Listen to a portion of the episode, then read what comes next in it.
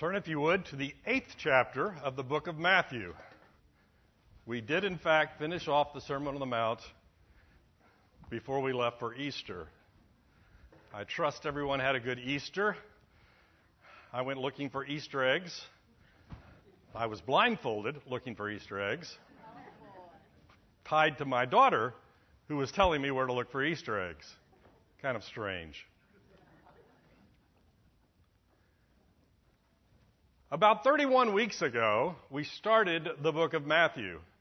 And I have this feeling I need to reintroduce the book because for the last 25 weeks of it, we've been in the Sermon on the Mount, chapters 5, 6, and 7, which is the longest single recorded sermon we have from Jesus Christ himself. So, Matthew, the book, was written to demonstrate that Jesus Christ is the fulfillment of all the Old Testament prophecies. He is the Messiah. He is coming to the nation of Israel to present to them his Messiahship. And they are going to reject him. If you remember, we had John the Baptist proclaiming Jesus as the Son of God. We had Jesus beginning his earthly ministry, which was basically almost copying John the Baptist. Repent for the kingdom of heaven is at hand. He began to worship, uh, work miracles. He began to call his disciples. What we're going to see is more miracles, more teaching, more calling of disciples. If you remember, two weeks ago, we finished up the Sermon on the Mount, and it says that the people were amazed because Jesus spoke as one who had authority, not like their other teachers. Just his mere presence, his voice, somehow communicated to the people that he was the authority. What we're going to see in chapter 8 and chapter 9 are miracles and teaching and examples of Jesus demonstrating that he does, in fact, have the authority of God. There is some discussion about the chronology in the book of Matthew because Matthew has a tendency to group things together. Like he will take a group of healings and put them together. He'll take a group of parables and put them together. So we're not going to spend a lot of time getting too wrapped up in the exact chronology of this, but we're going to talk about a set of healings, a set of miraculous events where he demonstrates, where Jesus demonstrates his authority as the Son of God. Okay? Chapter 8, verse 1. When he came down from the mountain, a great crowd, great crowds followed him, and behold, a leper came to him and knelt before him, saying, Lord, if you will, you can make me clean. We'll just stop right there. He had finished this great sermon of his, mobs of people. So he decides to start heading down the mountain, and in the midst of this crowd, up comes a man with leprosy. Now, in and of itself, that is a phenomenal event because a leper was required to live away from the community, outside the camp, if you will. If you go back to the Old Testament, it's kind of interesting to me that in the book of Leviticus there are multiple chapters describing what you're supposed to do with someone who may or may not have leprosy. You know, you try this, and if it doesn't work, 10 days later you try this, and if it doesn't work, 20 days later you kick him out of the community, and he cannot come back to the community. Why? Because he is unclean. If you look at all those Old Testament laws, it is demonstrating that the nation of Israel is a holy people set apart for God, and those things that are unclean have to be removed from the community. So he would, been, he would have been living out in some camp somewhere away from the normal people. And here in the midst of this crowd, he comes up to Jesus. Why would he do that? Well, it's obvious. He's desperate. I mean, let's face it. To the best of my knowledge, there is no cure for leprosy that was available at this time. There just wasn't. Except removal from the community to stop the infection. And that's the life this individual was living. So he comes to Jesus and he simply says, If you will, if you want to, you are capable of making me clean.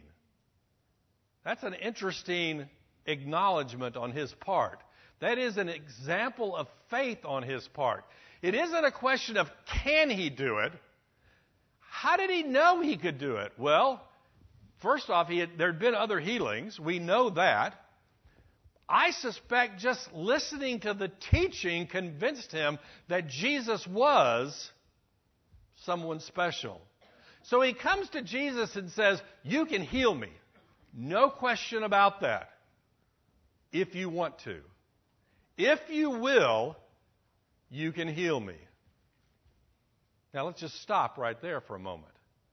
Why wouldn't Jesus want to? I don't know.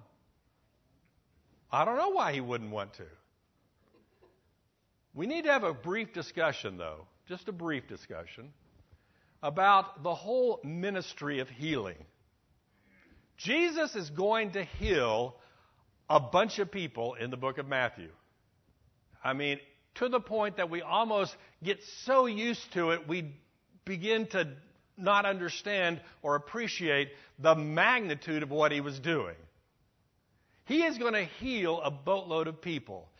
Did Jesus come to heal people? Hmm. Should we have a vote on this? Those who say yes, those who say no? Well, the Old Testament prophets had said the Messiah would come healing people. We're going to see that in just a moment. We're going to see that when we have a discussion about John the Baptist and John the Baptist sends his disciples over and they say, Are you the Messiah? And he says, Check off the list. Cast out demons, healed people, caused the blind to see, check, check, check. What do you think? So the Old Testament prophets said the Messiah was going to come to heal people, but his mission was not to heal people. The healing was the sign that demonstrated who he really was. He was, in fact, the Messiah. It's like when the apostles began their ministry after the death and resurrection and ascension of Jesus. They were given the power to heal people to demonstrate that they were, in fact, the representatives of God. I raise this to repeat what we have said in here before. Our church and I believe that there were certain gifts given to the early church that are not necessarily applicable today. One of those being the gift of healing, the other being the gift of tongues. That's a whole different topic. What we are not saying, and don't leave here thinking we're saying, is that Jesus doesn't heal people today. God heals people today, but given the fact that we have the Scripture, which is the Word of God, given to us, it is not necessary to authenticate us as individual believers by having the gift of healing. It's a phenomenal thing if you start reading about missionaries today working around the world where God uses miraculous gifts to demonstrate to the pagan people that God is real. Why do we not do it here? Good question. We'll talk about that in the weeks to come. Suffice it to say, Jesus is healing these people to demonstrate that he is the Messiah.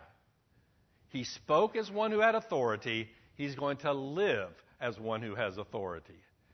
If you will, will, you can heal me, is what the leper says. And Jesus stretched out his hand and touched him, saying, I will be clean. I will do what you ask. I will perform the request. And immediately his leprosy was cleansed, and Jesus said to him, See that you say nothing to anyone, but go, show yourself to the priest, and offer the gift that Moses commanded for a proof to them. Now, I've found this fascinating forever, okay? Remember, I just said in the book of Leviticus, there's all this discussion about what to do with somebody who has a skin disease. You do this to show that, and if that doesn't work, if this doesn't work, they have leprosy and you kick them out of the camp. Well, in addition to that, there's a whole set of laws about what to do when somebody is cured of leprosy. They go to the priest, they bring this series of sacrifices, and they demonstrate to the priest, look, my hand is fine. And the priest goes, check. Sacrifice, check. Next sacrifice, check. And you are allowed back into the community. My question is simply this they had all these rules for how to check somebody back into the community. How many times do you think this had ever happened in the history of the Jewish community? How many times had a known leper gone to the priest and said, Look at me, I'm cured? I'll make a, uh, I mean, a, a conservative guess. Zero. Zero. We have examples of people in the Old Testament being cured of leprosy. You know, Miriam kind of rebelled against Moses, and God kind of zapped her. And God, I mean, and Moses prayed and God cured her. Okay? Kind of a miraculous event.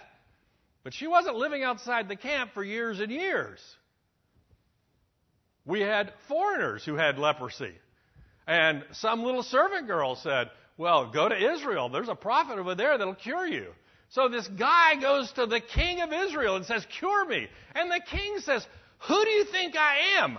God? That's his quote. Because they knew the only person that was going to cure anybody of leprosy was God. Now, just imagine this picture. Just imagine, yo. This is a movie. You're watching it. You're this priest. You're sitting at the temple doing your priestly things. You're probably bored to death. You've done the same priestly things every day of your life forever, and you're bored to death. And in walks this guy who looks perfectly normal. Perfectly normal. And he walks up to you and says, My name is on the list of lepers, and I'm here to show you that I no longer have leprosy. And you're the priest, and you go, somebody's playing a game on me because nobody is cured of leprosy. Nobody. Jesus is sending a calling card to the priest saying, Here I am. And who am I? I'm the Messiah. What should the priest have done? He should have jumped up shouted hallelujah, praised the Lord, grabbed all the priests, gone to Jesus, bowed on their knees, and welcomed the Messiah. What indication do we have that they did any of that? Not a bit. It's, oh shoot, who's out there and what is he going to do to us? And we begin to see the building opposition to Jesus because Jesus is going to upset everything that they know about their religious life.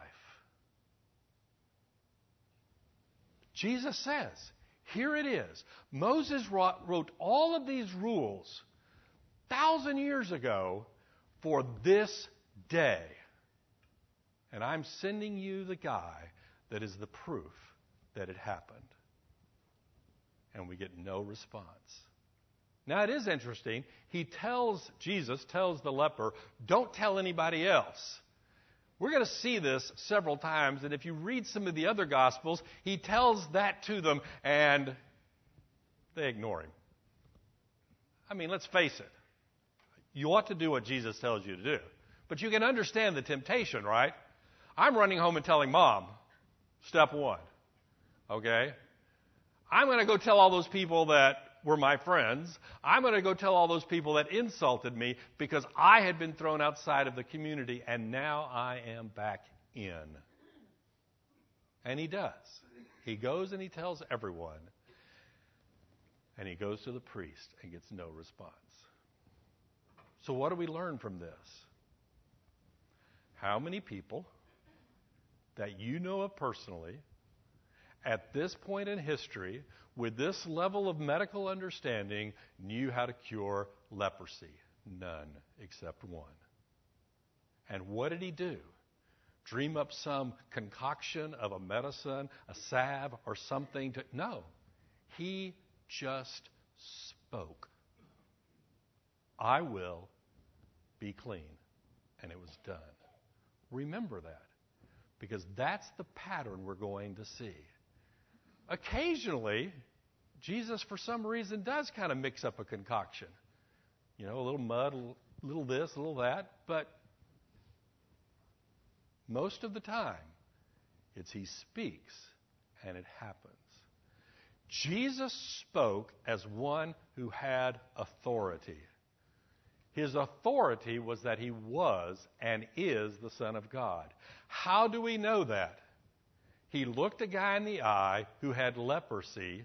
He touched him. Don't get me started on that one. He touched him, and the leprosy was gone. End of story.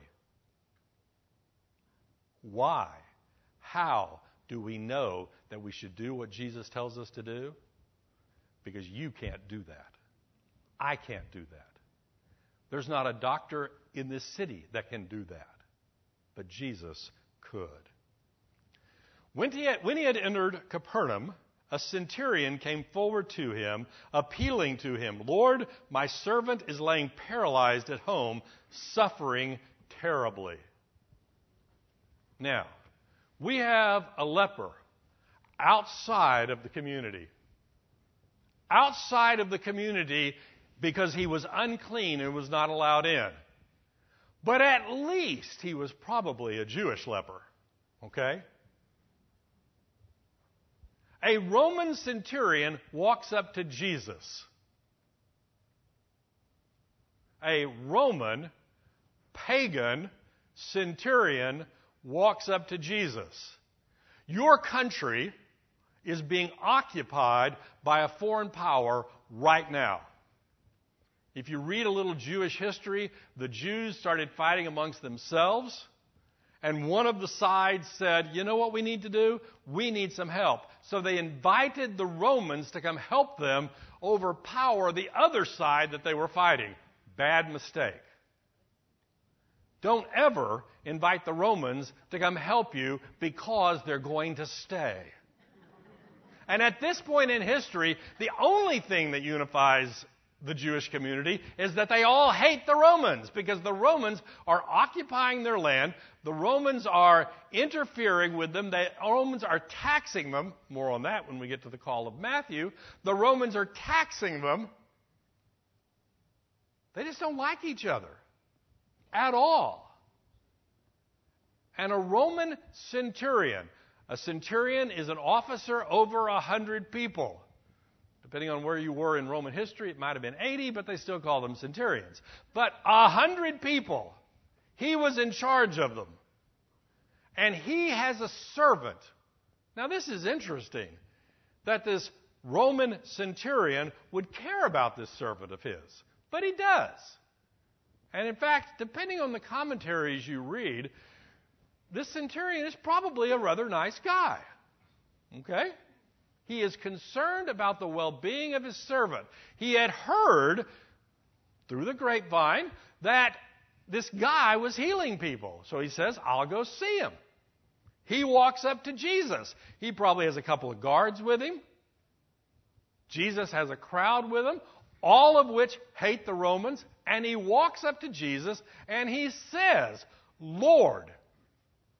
Let's just stop right there. Here we have a good old fashioned pagan addressing Jesus as Lord. Why would he do that? Because he knew something was different. Why did he know something was different? He had been listening and watching what was happening. Lord, my servant is laying paralyzed at home, suffering terribly. And he, Jesus, said to him, the centurion, I will come and heal him. Now, that's a very magnanimous gesture on the part of Jesus. I am willing to enter the home of a Roman centurion in order to take care of those in need. I'm willing to do that. I mean, Jesus is going to get in trouble for eating at the house of tax collectors and, heaven forbid, sinners. Jesus is willing to go where the need is. And he tells the guy, okay, I'm with you, I'm coming to help. And then something very interesting happens. But the centurion replied, Lord, I am not worthy to have you under my roof. I, you're, you're a great guy. I'm a Roman soldier. I'm not worthy. But only say the word, and my servant will be healed. For I too am a man under authority, with soldiers under me. And I say to one, Go, and he goes, and to another, Come, and he comes, and to my servant, Do this, and he does it. When Jesus heard this, he marveled and said to those who followed him, Truly I tell you, with no one in Israel have I found such faith. Why is this a demonstration of faith? The Roman soldier tells you, I am in a position of authority. And trust me, this Roman centurion was in a position of authority. You misbehave, he would have you executed and nobody would argue about it. He could just do it. He would tell a soldier, You stand over there and stand guard. And that soldier would stand over there and stand guard, and if he fell asleep, he died. He would tell this soldier, Go over there and get this and bring it back. He would tell these people, Go capture that person, and they would go capture that person. Because he spoke with authority. He understood the reality of authority. Now, at this point, we can have a long digression about the fact that our society today does not understand or accept authority of any form or fashion. But that's a whole different story. The centurion didn't have that problem. This centurion understood that I, being over these people, had the right to tell them what to do. And what is he telling Jesus? Jesus, I know that here you are, here's that disease, and if you speak, it goes. Wow. Jesus said, That's cool. Remember, Jesus just sent this leper to the priest to tell him, and the priest did nothing that were, that's recorded. Why? Because the priest didn't acknowledge Jesus' authority. When it was very clear nobody else would have done the healing, but Jesus did. This centurion, before the healing has occurred, says, If you speak, it will happen. Because I know authority when I see it. Because you see, this centurion not only had people under him, he also had people above him. And when they said go, he went. When they said stand, he stood. He understood authority. And he recognized the authority in Jesus and he said, You don't need to come to my house. All you have to do is speak, and it'll be done. Truly I tell you, with no one in Israel have I found such faith. I tell you, many will come from the east and west and recline at the table with Abraham, Isaac, and Jacob in the kingdom of heaven, while the sons of the kingdom will be thrown out into outer darkness. In that place there will be weeping and gnashing of teeth. Let's just look at the two people that we've been dealing with. Not the people being healed, the priest who is in. I mean, he's in in the community. So he thinks.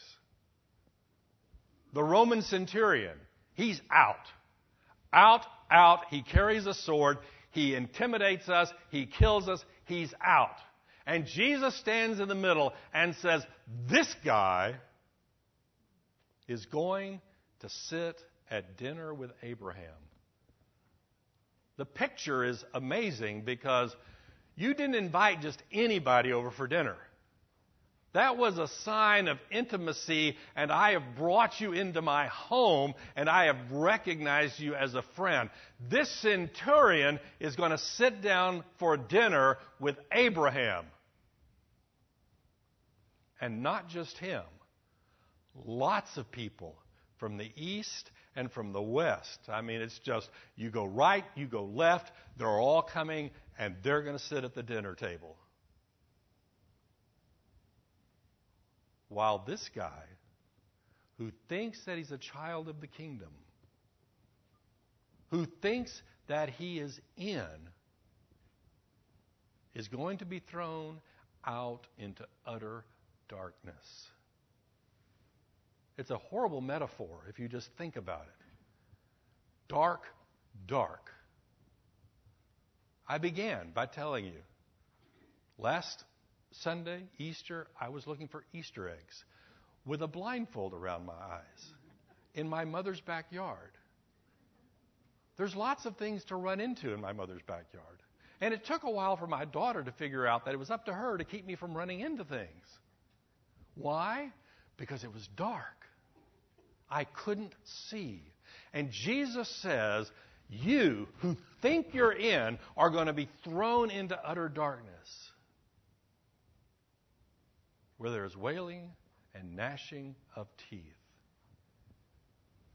But there's going to be people, and I might add, that's most of us. Unless you happen to be Jewish, this is all of us. We are going to be invited to sit at Abraham's table for dinner. What's the difference? Nowhere in Israel have I seen such faith as I see in this pagan guy. I don't know if the pagan was a believer before he came, but I would bet good money that he was a, a believer after he came. And to the centurion, Jesus said, Go, let it be done for you as you have believed. And the servant was healed at that very moment. You can imagine. I don't know how far away home was, but the centurion and his guards are walking home. And they get to the door, and somebody says, The most amazing thing has happened. Your servant, who you were concerned about, is healed. And the, ser- and the centurion says, I know. Let me tell you what time of the day it happened. Because I was there when it happened there. And I knew who did it. And when Jesus entered Peter's house, he saw his mother in law laying sick with a fever. No mother in law jokes. He saw his mother in law laying sick with a fever. He touched her hand, and the fever left him, left her. And she rose and began to serve him. That evening they brought him many who were oppressed by demons, and he cast out the spirits with a word, and healed all who were sick. This was to fulfill. Here it is. Here is the book of Matthew, what he's trying to demonstrate to us. This was to fulfill what was spoken by the prophet Isaiah. He took our illnesses and bore our diseases. Why did Jesus heal people? To demonstrate that he was the Messiah, that he is the Messiah. Matthew is looking at his Jewish audience and he's saying, Go back and read those Old Testament prophecies he wouldn't have called it the Old Testament, it was the only testament they had. Go read those prophecies, go read those scrolls, and see what the Messiah is going to do. Here's the guy. Just take that checklist and start marking them off the list. Now, What did they want the Messiah to do? Kick out the Romans. What is Jesus doing? He's healing the Romans' servants. Doesn't quite jive with what they want. So, his mother in law is sick. Peter's mother in law is sick. Jesus comes in, heals her, and she gets up and goes to work. Now, you can make some joke about that. You know, she's sick on her deathbed and she has to go serve dinner. But what it really is, is a demonstration of the healing power of God. You've been sick. We were talking about this morning being sick. You get sick and you get well. But what do you do? You're just weak. You're worn out. You need weeks to get back to normal. You know, I spent a week in the hospital and it took me a month to get over it. Why? Because our bodies just take time to heal. Unless Jesus says, You're well. And guess what? You're well.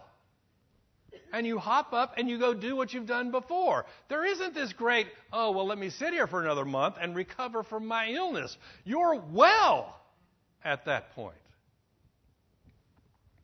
Now, when Jesus saw the crowd around him, he gave orders to go to the other side.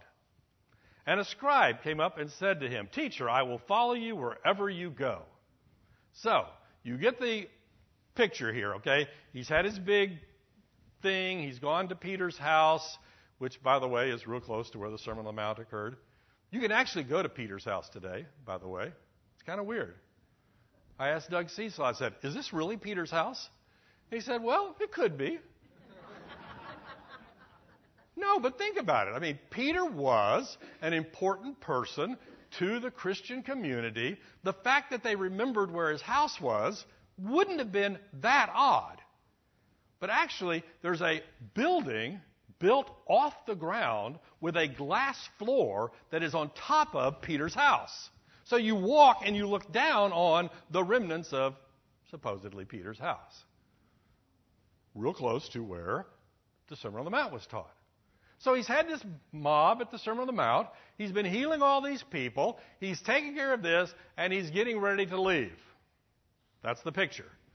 Guy walks up to him and says, Teacher, no, I'll go with you wherever you want to go. Now, it's rather fascinating because this is one of the scribes. Remember, the scribes and the Pharisees, all those people that are trying to get Jesus? Teacher, I will go with you wherever you're going. Nice, big, bold statement. What does Jesus say? And Jesus says to him, Foxes have holes and birds of the air have nests, but the Son of Man has nowhere to lay his head. Scribe, you're welcome to come.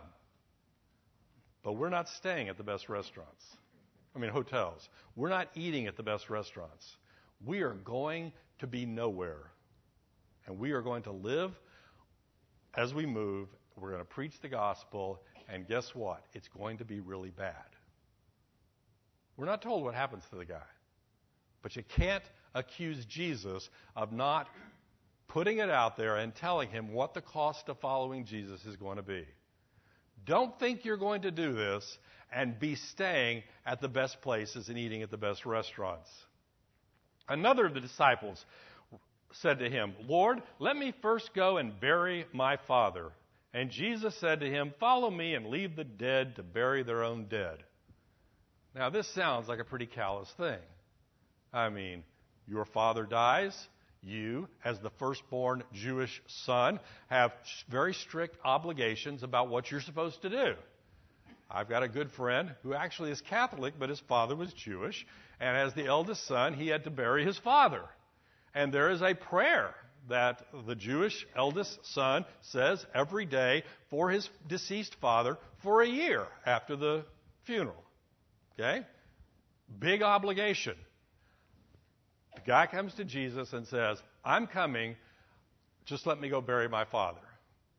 Now, all the commentaries are in agreement of this, right? His father's not dead. His father could be in great health at 40 years of age, 50 years of age, 60 years of age. We don't know. What is he saying? Let me go get all my family things in order. Let me wait for my father to die. Let me see what my inheritance is out of it. Let me see what I can get. And when all of that is taken care of, Jesus, I'm going to come follow you. I mean, I will be your number one guy later. And Jesus says, Go let the dead bury the dead. Is he saying we shouldn't bury our deceased fathers? No, that's not what he's saying. What he is saying is that when you're going to follow me, if you're going to follow me, you've got to put me above any earthly relationship, whatever it is. You can't say, let me go live my life like I want to live it. And when I'm done with that, then I will come and follow you. Jesus, I am going to be your number one disciple as soon as I've done my bucket list. As soon as I've done the things that I need to do, that I want to do, that I can do, when I'm finished with that, I'm going to be your number one disciple. And Jesus says, No. I'm either number one or you're not following me at all. And when he got into the boat, his disciples followed him. And behold, there arose a great storm on the sea, so that the boat was being swamped by the waves. And here is Jesus, asleep. The nerve of him. Now, once again, we need to picture this. We have heard these stories so long, we need to picture this. This is a boat. This isn't a ship. This isn't a huge, massive thing. It is a boat out on the Sea of Galilee. Storms come on the Sea of Galilee. It's kind of in this valley. The winds come down. There is some discussion about whether an earthquake had occurred to cause these massive storms. I won't go one way or the other with that.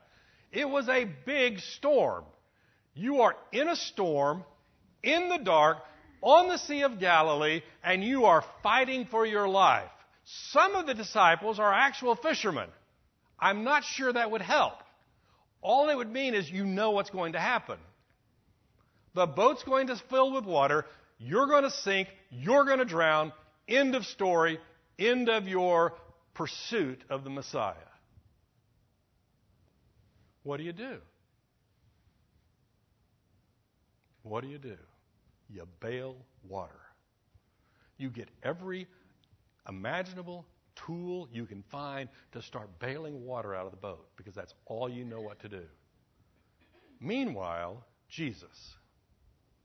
Jesus, who has been working hard, preaching long sermons, healing lots of people, he's been working hard, and he gets in the boat and like some of my children, as soon as they get in the car, what do they do?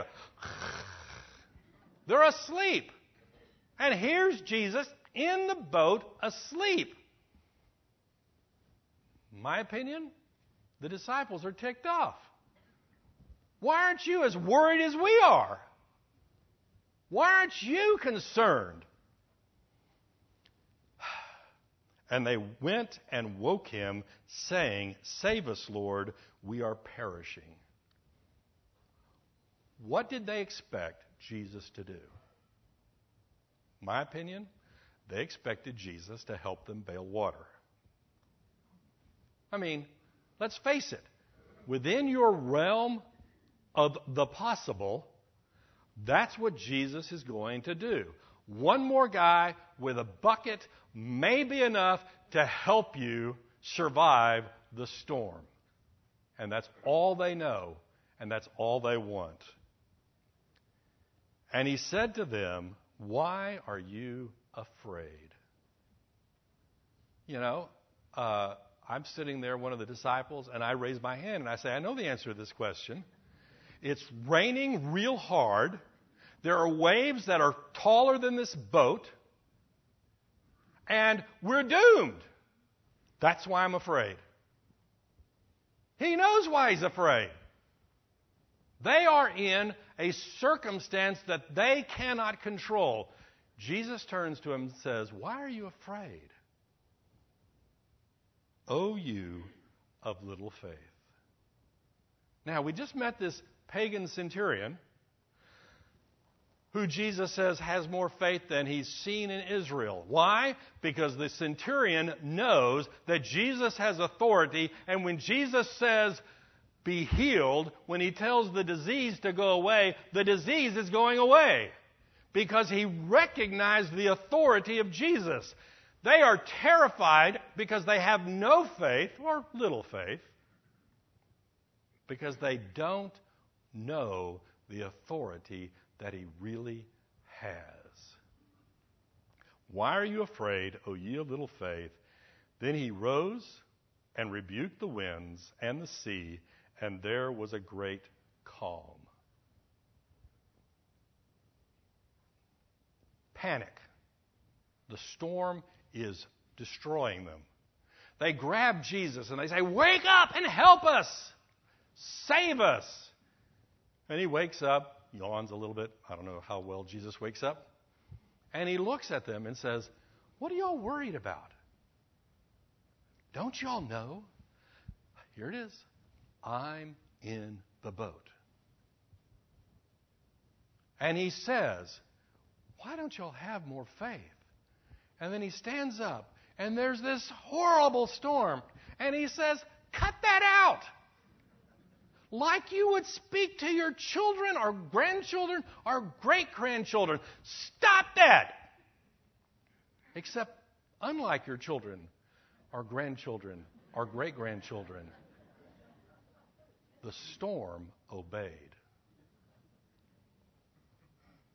Now, you don't have to study a lot of engineering and fluid dynamics to understand that when all those waves start happening, there is more energy in those waves than you can imagine. You know, I've always thought, you know, people in a tidal wave, the tidal wave's coming, you know, I know how to float. You know, you pick your feet up, you kind of go with the flow. You should be able to survive. But we don't realize the amount of energy that is stored in these waves. And even if the clouds blew away. That energy is still there and it has to dissipate. And it dissipates by making waves. And they wave and they hit the shore and they die down. And pretty soon, after an hour, you have a calm sea. Nope. Jesus says, Stop it. Cut it out. Whoosh. My opinion is at this point, the disciples were terrified. Wait a minute, weren't they terrified before? Yeah, but they knew what storms were. They knew, they had seen, they had lived through storms. They had never seen anybody that talked to the storm and it stopped. Then he rose and rebuked the winds and the sea, and there was a great calm. Whew, gone. And the men marveled again. I happen to think that's a very mild statement. Okay? Oh, I was marveled. I think they were shocked. What sort of man is this that even winds and sea obey him. We just finished 25 weeks of the Sermon on the Mount, where Jesus telling us what life was like in the kingdom. Blessed are the poor in spirit. Blessed are the pure in heart. Blessed are those, be the salt and light of the world. Don't do this, don't do that. Seek first the kingdom of heaven. Don't do your right, acts of righteousness in front of men to be seen by men. Okay, that's interesting. Why should I believe you and not this good teacher over here?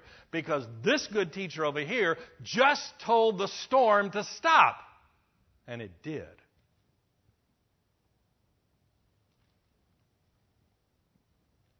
They know at this point. If they didn't know before, They know at this point they're not dealing with some normal guy who has some really good ideas. There's a huge number of people who believe that Jesus was a great teacher. Today, there are a bunch of people who think he was a horrible teacher, but that's a whole different story. There are a bunch of people who think that he was a great teacher. Jesus, Socrates, whoever, Confucius, great teachers, one and all. At this point, right here, if they didn't know it before, the disciples know that he's not just a great teacher.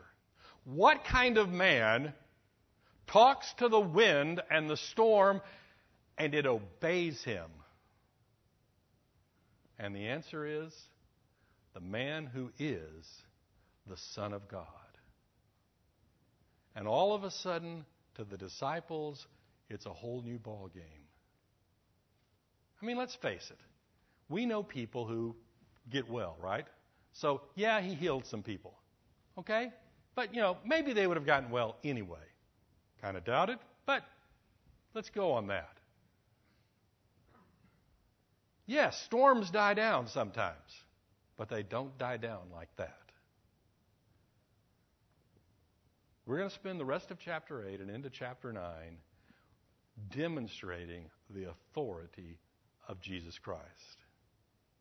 And here's the thing we do need to be like that centurion who recognizes the need and understands the reality of authority. When Jesus says, do this, he's not giving you a suggestion. Now, you can ignore him, okay? There's always that option. You can look Jesus in the face and say, no. But he is speaking as the one who can control the universe because he created it. If there is any authority, it is the authority of Jesus Christ. That's why I believe our modern society has rejected the idea of authority because we don't want the authority of Jesus Christ. We do not want God telling us that what we're doing is right or that what we're doing is wrong. So what do we do? We reject, we reject all authority. But Jesus stands there and says, Storm, stop. And it stops. He says, Demons, go away. More of that next week. And they go away. He says, Disease, leave, and it goes away. And he does this to show us, to demonstrate to us that he is, in fact, the Messiah. Let's close in prayer. Dear Heavenly Father, thank you for the power that you have demonstrated to us. I pray, Lord, that we would have the faith of the centurion and not the faith of the disciples. For it's in Jesus' name we pray. Amen.